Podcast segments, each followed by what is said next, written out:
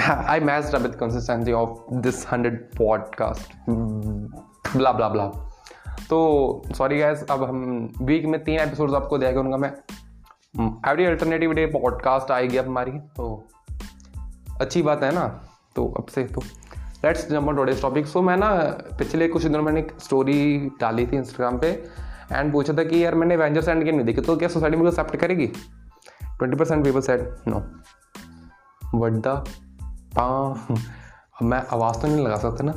तो एक्चुअली ना मैंने एक स्टडी पढ़ी थी कहीं पे, उसमें लिखा गया था कि जो पर्सन ज़्यादा अनरियलिस्टिक मूवीज़ देखते हैं, रोमांटिक मूवीज़ देखते हैं, non non real non real जो जो चीज़ अनरियलिस्टिक मूवीज़ देखते हैं ना, तो वो ज़्यादा कंटेंटमेंट नहीं पा पाते अपनी लाइफ में, मीन्स ज़्यादा खुश नहीं हो पाते हैं।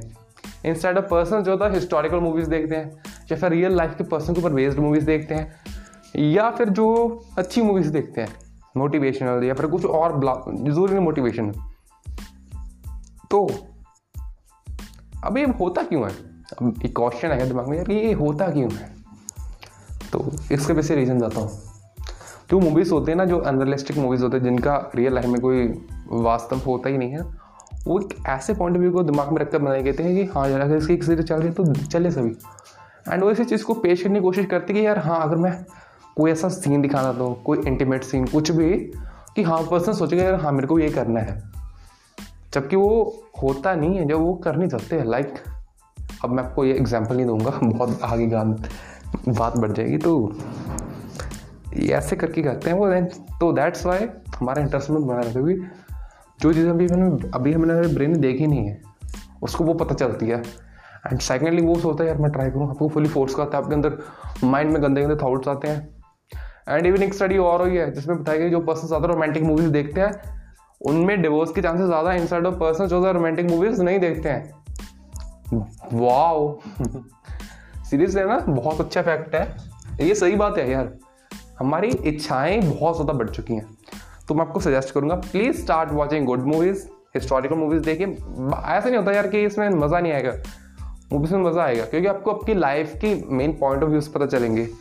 शहीद भगत सिंह के बारे में अगर पढ़ेंगे ना तो आपको लाइफ का असल मतलब पता चलेगा क्या होती है ज़िंदगी। सो so, मैं आपको सजेस्ट करूँगा अच्छी मूवीज़ देखिए। सेकेंडली नॉन फिक्स ये फिक्शनल मूवीज़ से ना थोड़ा बच कर रही है, ये एक ना लत होती है, अब ये तो आती रहेंगी। मैं किसी मूवी की बुराई नहीं कर रहा, ये मैं रियलिटी बता रहा हूँ, रियलिटी।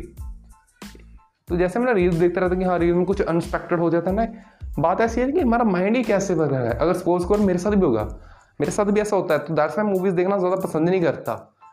मेरा माइंड कहता है यार अगर मैं इंस्टाग्राम किसी वीडियो पर यार ये पर्सन कितना अच्छा है, इतने अच्छे अच्छे कपड़ों में वीडियो डालता है, या फिर ये लड़की कुछ भी एक्सपेक्ट एक्सेट्रा कुछ भी, तो मेरा सोचता है यार काश मेरे पास ये चीज़ मैं करता हूँ। तो ये पता अभी मेरी फाइनेंशियल कंडीशन अच्छी नहीं है, even I am not earning anything, so मैं नहीं कर सकता यार अभी। So that's the thing. जो हिस्टोरिकल मूवीज़ देखकर मैंने सीखा ना, वो मेरे को सिखाते कि रियल लाइफ में रहिए, करंट के टाइम में रहकर जिए। सो ऐसे चीज़ें आप सीख सकते हो। So once again thank you so much guys, love you all. मिलेंगे बहुत जल्द नए एपिसोड। Bye bye.